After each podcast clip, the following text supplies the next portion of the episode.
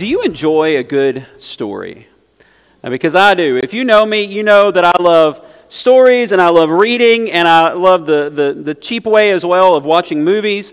Uh, I just enjoy a, a, good story. And in fact, maybe I'm addicted. Maybe I just crave them, a well crafted story. When I was you know, a little bit younger, my kids would come to me when they were a little bit younger as well, and they would say, Hey, Dad, tell me a story or, or read me a story. And we would sit down and they would sort of be enamored as we work through this, this story together. And there has been a seemingly countless amount of tales and stories written over thousands and thousands of years, and we still soak those up, stories both old and new. And in most stories, there's something that needs to be fixed that was broken. There's something that needs to be mended, or there's someone that needs help that needs saving, and, and a hero comes along. But there's something within us, I think, that desires, that longs for a happy ending. And so we want to see Tony Stark stop Thanos. You want to see Luke Skywalker prevail against Darth Vader. You want to see Voldemort finally be dealt with. You want to see the White Witch banished from Narnia. You want to see the orcs outside of the Shire. We want wrong to be righted. We want good to win over evil. We want the story's ending to be a happy ending. But have you ever done this? Have you ever read a story or, or watched a movie, and the ending doesn't happen the way that you want it to end, don't you hate that? Because there's something in you, you're thinking, no, this isn't right. This is how the story was supposed to go. And even in those stories where it doesn't end the way that we want it to end, those stories still kind of leave us with this impression that there's a certain way things are supposed to go that there are wrongs that need to be righted. And I think even stories that don't have a happy ending remind us that all is not right and they leave us wanting more. But there's something in us that, that desires, that longs for a happy ending, to see the story end rightly. And I think this is an inherent part of the Christian worldview that there's something in us that knows that the story has to end well.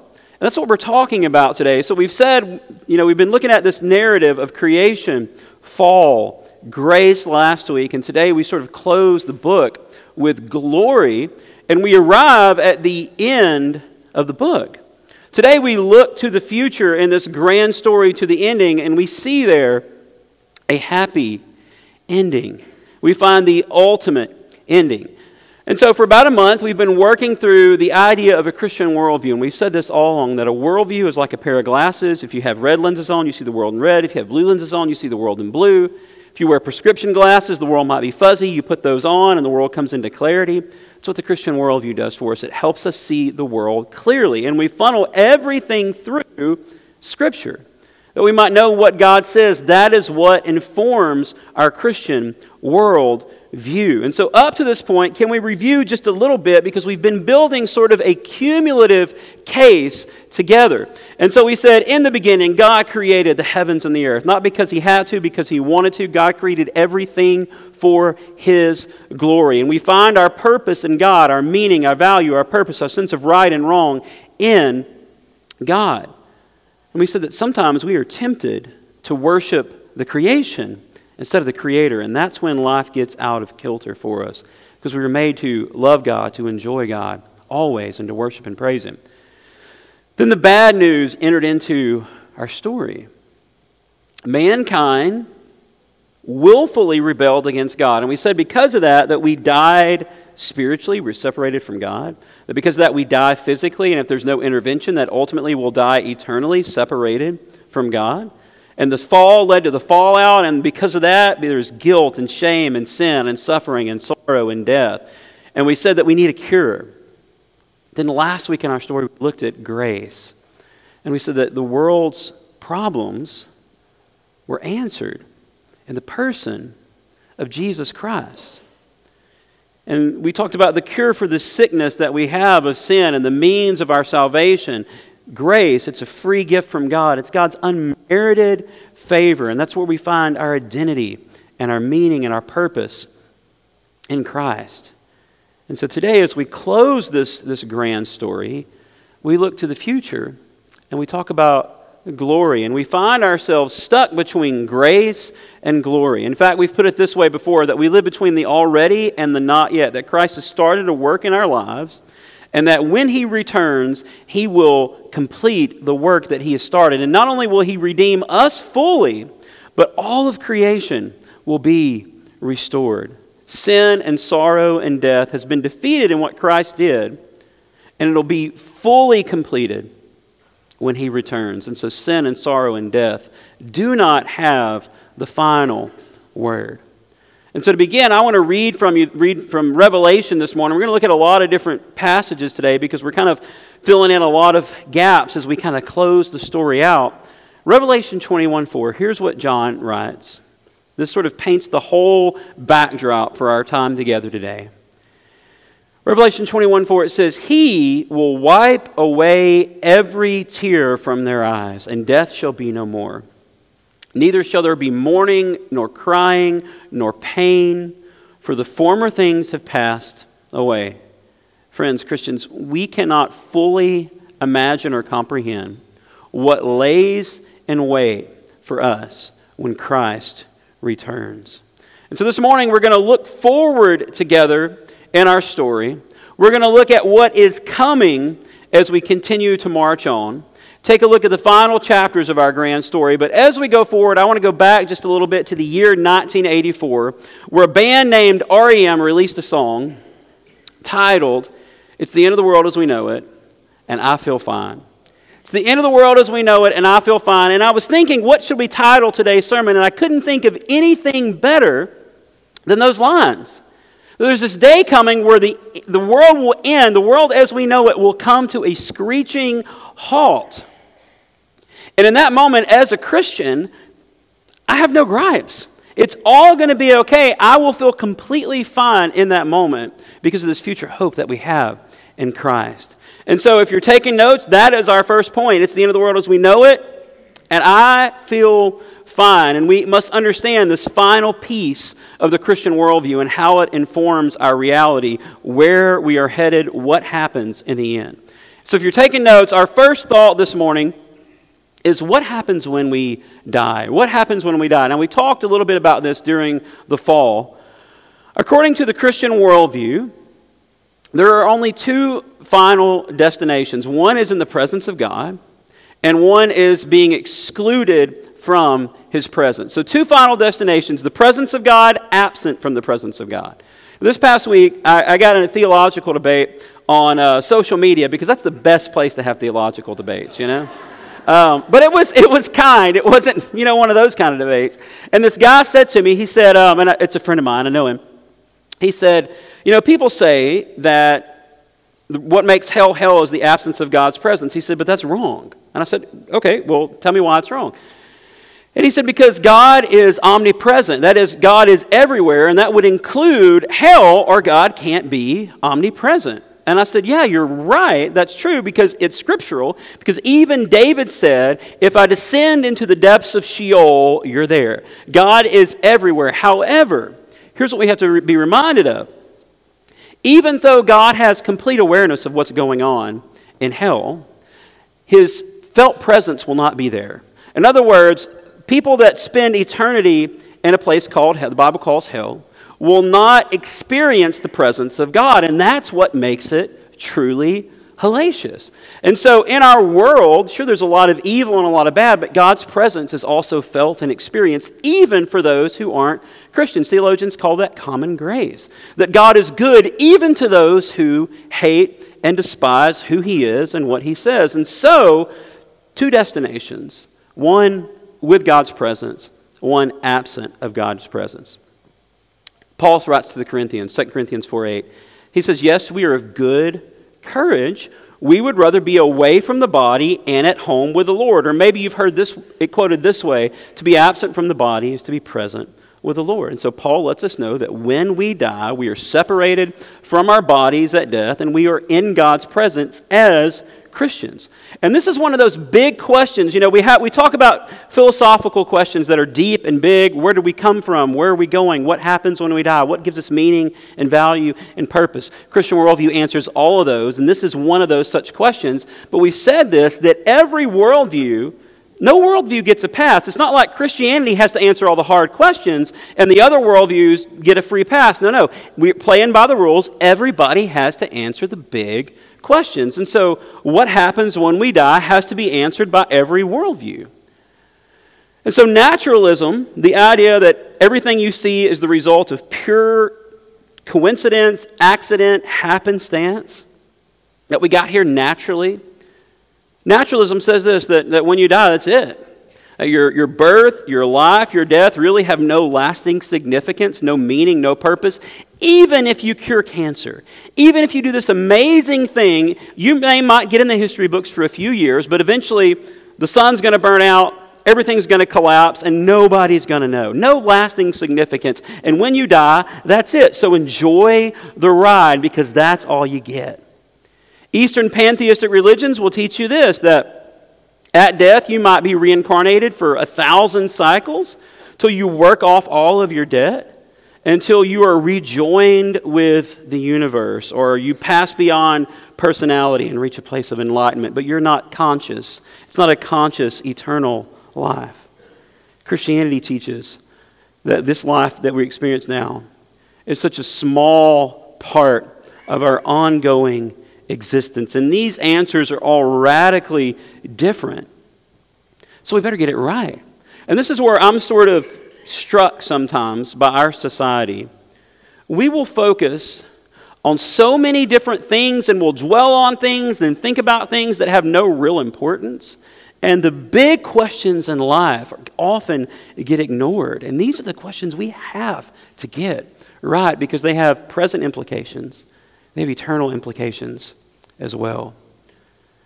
And so, as we think about the end of the world as we know it, what else will happen? Well, we know this that Christ is going to return. All throughout the New Testament, we're reminded that Jesus is coming back. Let me read John 14, 3 to you. Jesus says this He says, And if I go and I prepare a place for you, I will come again and I will take you to myself, that where I am, you may also be. Now, how often do we think about that? Because what happens to me, and we're a lot alike in a lot of ways, because we're people, what happens to me often is I get so caught up in the moment. I get so concerned with everything that needs to be done that sometimes I forget to zoom out and be reminded of where everything is marching, where history is headed. And so, with the return of Christ, there will also be a resurrection.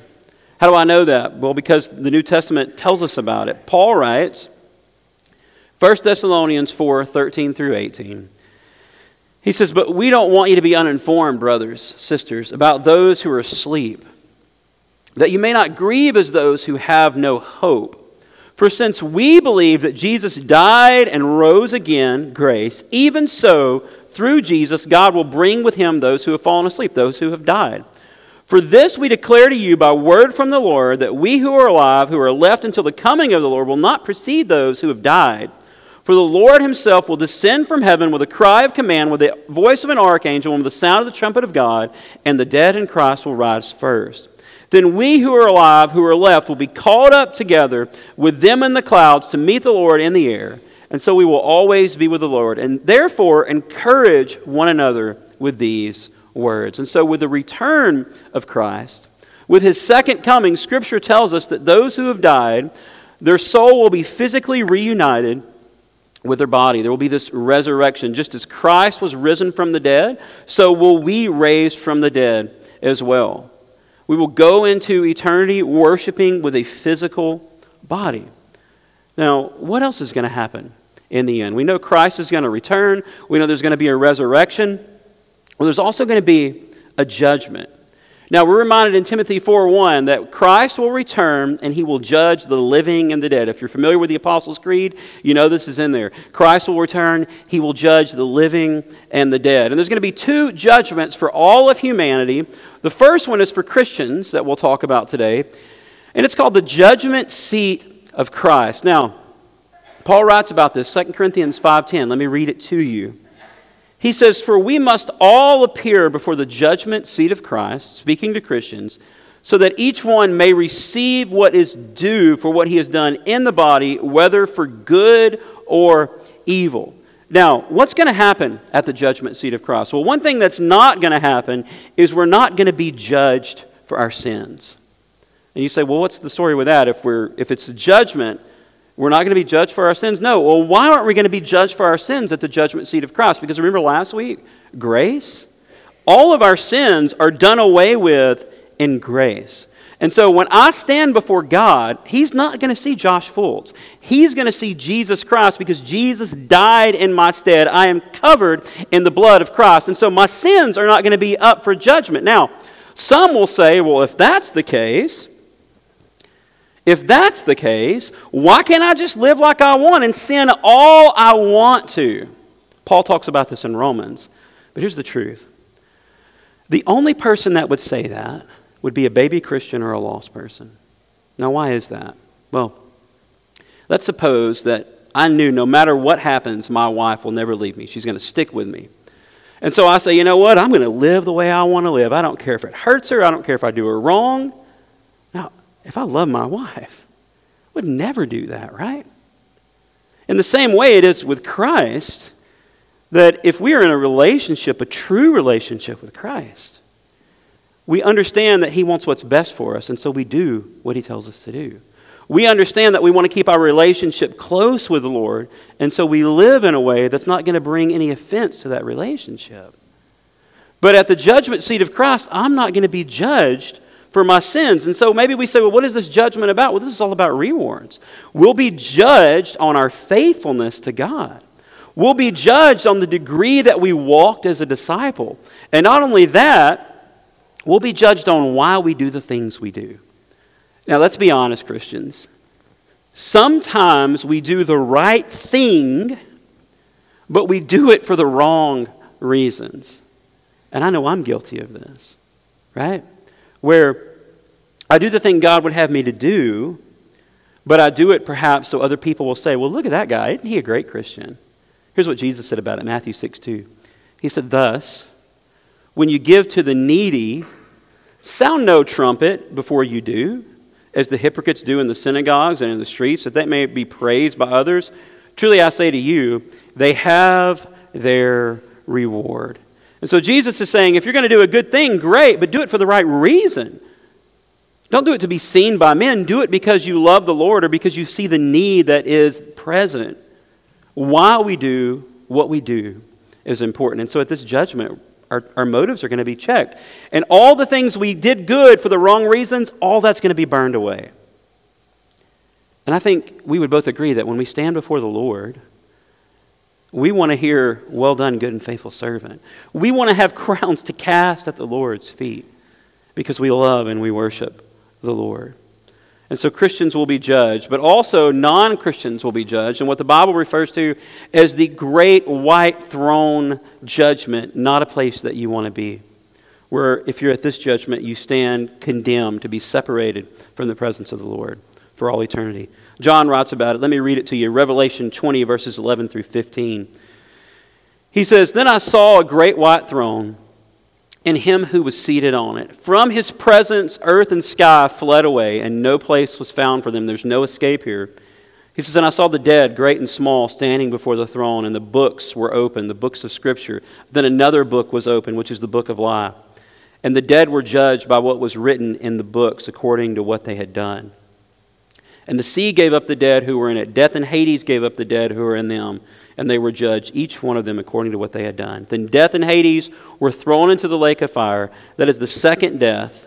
And if anyone's name was not found written in the book of life, he was thrown into the lake of fire. What a sobering reminder. Sobering reminder for Christian and non Christian alike. For the Christian to share our faith with people around us. For the non Christian to know that a day is coming where if we don't resolve this problem that we have with the grace of God, that our eternal destination is to be separated from God. And all it takes, and I think we have to be reminded of this because we want to kind of make categories out of sin, is that all it takes is one sin to separate us from God. And why is that? Because He's perfect, sinless, and holy. And a single solitary sin will separate us. And so I'm reminded as we look at this, as we look at what is to come, that we're to be ready. Uh, the day is coming when Christ will return, and we are to be ready. Where will you be standing under judgment as a Christian or as someone who said, No, thank you? Paul writes 1 Thessalonians 5 2 For you yourselves are fully aware that the day of the Lord will come like a thief in the night. That is to say, who knows when Christ will return? That there's this sense of urgency there, that we should be living as Christians, and if we're not Christians, that we should really think deeply about these issues because they have lasting significance. So, what else is going to come in the end? Christ will return, resurrection, there will be a judgment. I also want you to see this, church, that Eden will be restored. The curse of sin will be fully undone, and man will live as we should have from the very beginning. In fact, Scripture tells us this that we will be like Christ. Now, we won't have the abilities that Christ has, but we know this all the way back to Genesis. We're created in the image of God. That image was tarnished, and so that's going to be restored, and we're going to be like Christ, the image fully restored of what it means to be made in God's image. And so there's this process of salvation, justification, sanctification, glorification. Justification is the idea that when we come to Christ, we repent, we turn to Him, we are made just, we are justified before God, that He sees Christ and not us. And then the next journey in that is, is where we are now as Christians, this process of sanctification, where God is renewing our minds, where He's changing us, transforming us to be made like Christ. But in the end, when Christ returns, all of that work is complete and what we refer to is glorification, where we're given glorified bodies, where we're no longer slaves to sin. Paul writes about it, 1 Corinthians 15, 42 through 44. He says this. I'm just going to read it to you. He says, So it is with the resurrection of the dead. What is sown perishable, raised imperishable. What's sown in dishonor, raised in glory. What was sown in weakness, raised in power. What was sown a natural body, raised a spiritual body. No more pain or suffering, no more sinful nature. Also, when Eden is restored, take courage in this and comfort in this. There's not going to be another fall. We're not going to have 2.0 where we go through this whole thing again. Now, sometimes I get asked this question well, how do you know there's not going to be sin in heaven? How is that going to happen? Because it seems so foreign to me to think of an existence where I'm not tempted daily to do wrong. Well, the reason I know that is because Scripture says it's not going to be there. Let me read again the verse we started out on, Revelation 21 4. Here's what it says. Christ will wipe away every tear from their eyes. Death shall be no more. Neither shall there be mourning, crying, or pain, for the former things have passed away. Now, here's what I know. If death, sorrow is not present, sin cannot be present because sin always leads to sorrow and death. And so we see this picture in Scripture where there's not going to be sin. And maybe you say, well, how's that going to be? I don't know. But we can speculate just a little bit. It could be that in eternity, God's presence is so overwhelming that we won't have the desire to sin. It could be that this life has shown us the consequences of sin, and that will remove our desire because we're not going to be slaves to sin anymore. We'll be made like Christ. Or it could be that since we've chosen Christ in this life, that in eternity we'll no longer have the freedom to choose to sin. I don't know. All I know is when we get to return in eternity, our relationships are going to be restored with God and man, and we will be at peace. What else is going to happen when Eden is restored? Well, there's going to be a new heaven and a new earth. We see the complete restoration of all of creation. Let me read again Revelation 21 1. Here's what John says. He says, Then I saw a new heaven and I saw a new earth, for the first heaven and the first earth had passed away. We will live with God in paradise. And we will do what God intended us to do in the first place. Now, here's the thing we're not going to be floating around on clouds in heaven, plinking on some pretty harp. That's not what heaven's going to be like. It's going to be a restoration to what God intended in the first place, where we are worshiping, where we're glorifying God in creation, enjoying His presence, where we walk and appreciate the good and the true and the beautiful. Now, let me read to you what Dallas Willard has to say about this. He says, God loves the earth dearly and never takes his hands off of it. And because he loves it and it's good, our care of it is also eternal work and a part of our eternal life. Now, think about this, church.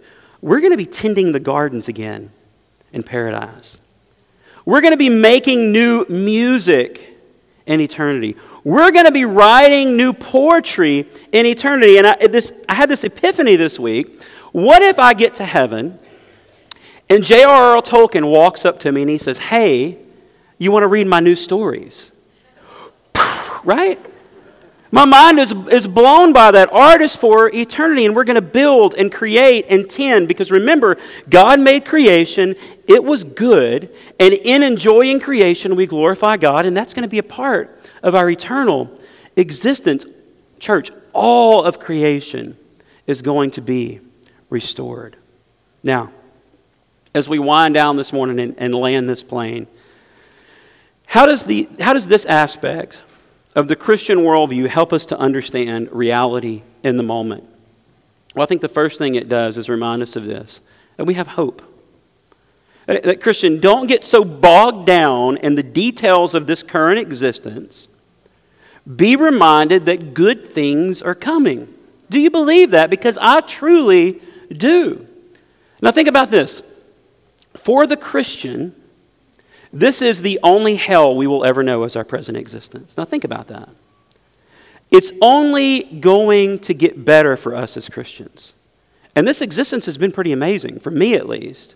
But it's only going to get better. But for those who are outside of Christ, this is the only quote unquote heaven they will ever experience. And that should fill us with sadness. Now, why are they experiencing some heaven here on earth? Because of God's good grace that even those who despise Him, God still allows good into their lives. What is the Christian worldview? How does it help us understand reality in the moment? Well, it reminds us of this that we don't have anything to fear. It's the end of the world as we know it. I feel fine. Everything's going to be okay. I talk to Christians sometimes who get so worked up about what's to come. Christians, why? What, what are we scared of? The God who made everything, the God who has power over life and death, holds us in his hands. And sometimes I talk to Christians who get so wound up about the state of the world and everything that's going wrong and all the evil. What did we expect? Sinners are going to act like sinners. This is how it works. The fall took its toll. We need a cure. I talk to people who get so worked up about the political landscape. What do you expect? Power corrupts. Sin comes out of all of us. Now, do I love to see Christians in Washington? Absolutely. The cultural mandate we are to be salt and light. But we don't have anything to fear. And so we shouldn't live as fearful people in our present condition. What else does the Christian worldview, this aspect of, of glory, help us understand about reality? Well, I think it should help us to develop an eternal focus. Knowing what's come reminds me to use the time that I have in the present accordingly. That's why Paul writes to the Ephesians, Ephesians 5 16, redeem the time, redeem the time. Use the little bit of time that you have, the season of your life, which is a short season. Maybe we get 100 years, right? To redeem the time. It's why Moses in Psalm 90 wrote this Number your days, live with the end in mind. We have to develop an eternal focus as Christians. Is what I'm doing today, does it have significance? Now, you may say, well, I don't really see what me doing at work has as far as eternal significance, but that's not correct. Because remember when we talked about creation, we said this that God created all these different vocations, and they're all sacred, and we do them all unto the Lord. And so, raising kids, working, building culture, all of that is done unto the Lord. But we live with the end in mind, knowing that some ways we use our time is a waste. We number our days, we have an eternal focus. Now, as we close this series out, I want to kind of put everything together as we think through what it means to have a Christian worldview. Now, we said this. In the beginning, God created everything. He made creation vibrant and beautiful and wonderful. And He did it because He can and because it all points to Him, because He's a glorious God. And nature points us to this truth that God is deserving of our praise and our worship because God made us in his image, that we have meaning and value and purpose. However, our tendency is to worship what he made instead of worshiping him. That led us to the fall. Adam and Eve, mankind, all of us willfully sinned against God. We died spiritually, we die physically. Eventually, we'll die eternally if there's not an intervention. And because of the fall, there was the fallout with sin and sorrow and death and shame and guilt and suffering, alienation, difficulty in life. But last week we saw this cure called grace, unmerited favor of God. It is the solution to what is wrong with the world, and it's only available through one person. There is one name under heaven and earth which man can be saved through, and that's Jesus Christ. And it's a free gift. You don't have to work for it, you don't have to earn it. And for those who are in Christ, we know what's coming. It's going to be glory. And it's going to be glorious. What God will do. And it gives us a future hope. It gives us a reason to not be so bogged down with sorrow and sadness in this life because it's just a short moment. Something better than we could have ever imagined is coming. And so we live in light of eternity. We understand that what we do today with our time has lasting significance if we use it wisely. Now, to tie all that together, I want to remind us that we, ha- Christians, we have to think with a Christian worldview. And in thinking with a Christian worldview, that has to spill over into living with a Christian worldview. Now, if you remember from five weeks ago, I shared these statistics with you that for every 10 men in your church, and I love having men in church, amen? Because men are the backbone of the family structure. For every 10 men in your church, nine will have kids that leave the church. Now, how does our Christian worldview impact that statement? Because a true Christian worldview teaches us the importance of discipling our kids and preparing them for what they'll encounter as they go out into the world. And it reminds us of what is important. Because let's be honest, parents, we could have our kids in 3,000 activities if we wanted to. But are we doing that at the expense of making them into disciples? Because what endures is that discipleship, not the other things that we get so heavily involved in. We said eight will not find their job satisfying. How does a Christian worldview impact that? Because we know this that we do everything we do for the glory of God. And so it doesn't matter whether you're a plumber or a pastor or a bus driver or a physician, whatever we do, all work is sacred. We do it unto God. And in that vocation, we can point other people to Christ. Our Christian worldview affects our work. We said six pay the monthly minimum on their credit card bill. Our Christian worldview informs us in that we have a little bit of time, so we steward these resources we have wisely. If we get into overwhelming debt, we can't really use our finances to leverage in this life for what's to come. We said this that five have a major problem. Five, ten, five out of ten men in a church have a major problem with pornography. Well, we saw in the fall the effects of sin, that it always leads to sin, sorrow, death, and alienation. And so those secret sins that we have cause death in our relationships. We said this that four men out of ten in your church will get divorced. What have we noticed in understanding a Christian worldview? We understand the reason that we have conflict with other people. What is that? Well, it's sin.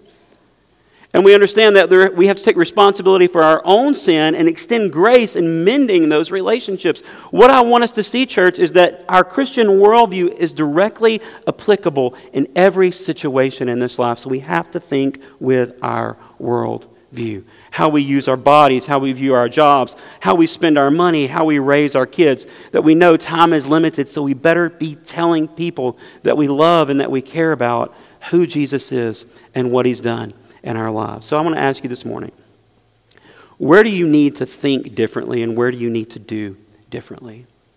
Because anytime God reveals truth to us, He always invites us to respond to that truth. And every time I open God's Word, I see things that need to be changed. What is God telling you that you need to think differently in or need to do differently? And if you say, Well, I've identified it, then our, our, our movement forward from there is that we repent, that we say, God, I'm sorry, I haven't been thinking Christianly in this way. And we ask for His help to change that behavior, to change that way of thinking, and we do better. Church, this is what I'm convinced of right now. What the world needs and what the church needs are Christians who truly embody what it means to be a Christian and who live out that understanding of a Christian worldview in every facet of life. Now, are we going to do that perfectly? We're not. But we can strive to do it perfectly. And that's what Christ is calling us to do. Let's pray together. Heavenly Father, we come before you today thankful that we can call you Father. And Lord, we're thankful for your Son and what your Son has done for us, Lord. That we had a problem, the whole earth has a problem, the whole world has a problem, Lord. But you sent your Son as the cure to this problem that we have, that we might know you and that we might have a future, God. Lord, will you help us to think Christianly? Will you help us to see every category of life as an extension of our Christian worldview? Lord, will you help us to walk in wisdom? Will you help us to redeem the time? Will you help us to number our days? Lord, we want you to know that we love you, that we praise you, God, help us to be who we're called to be. All these things we pray in your name.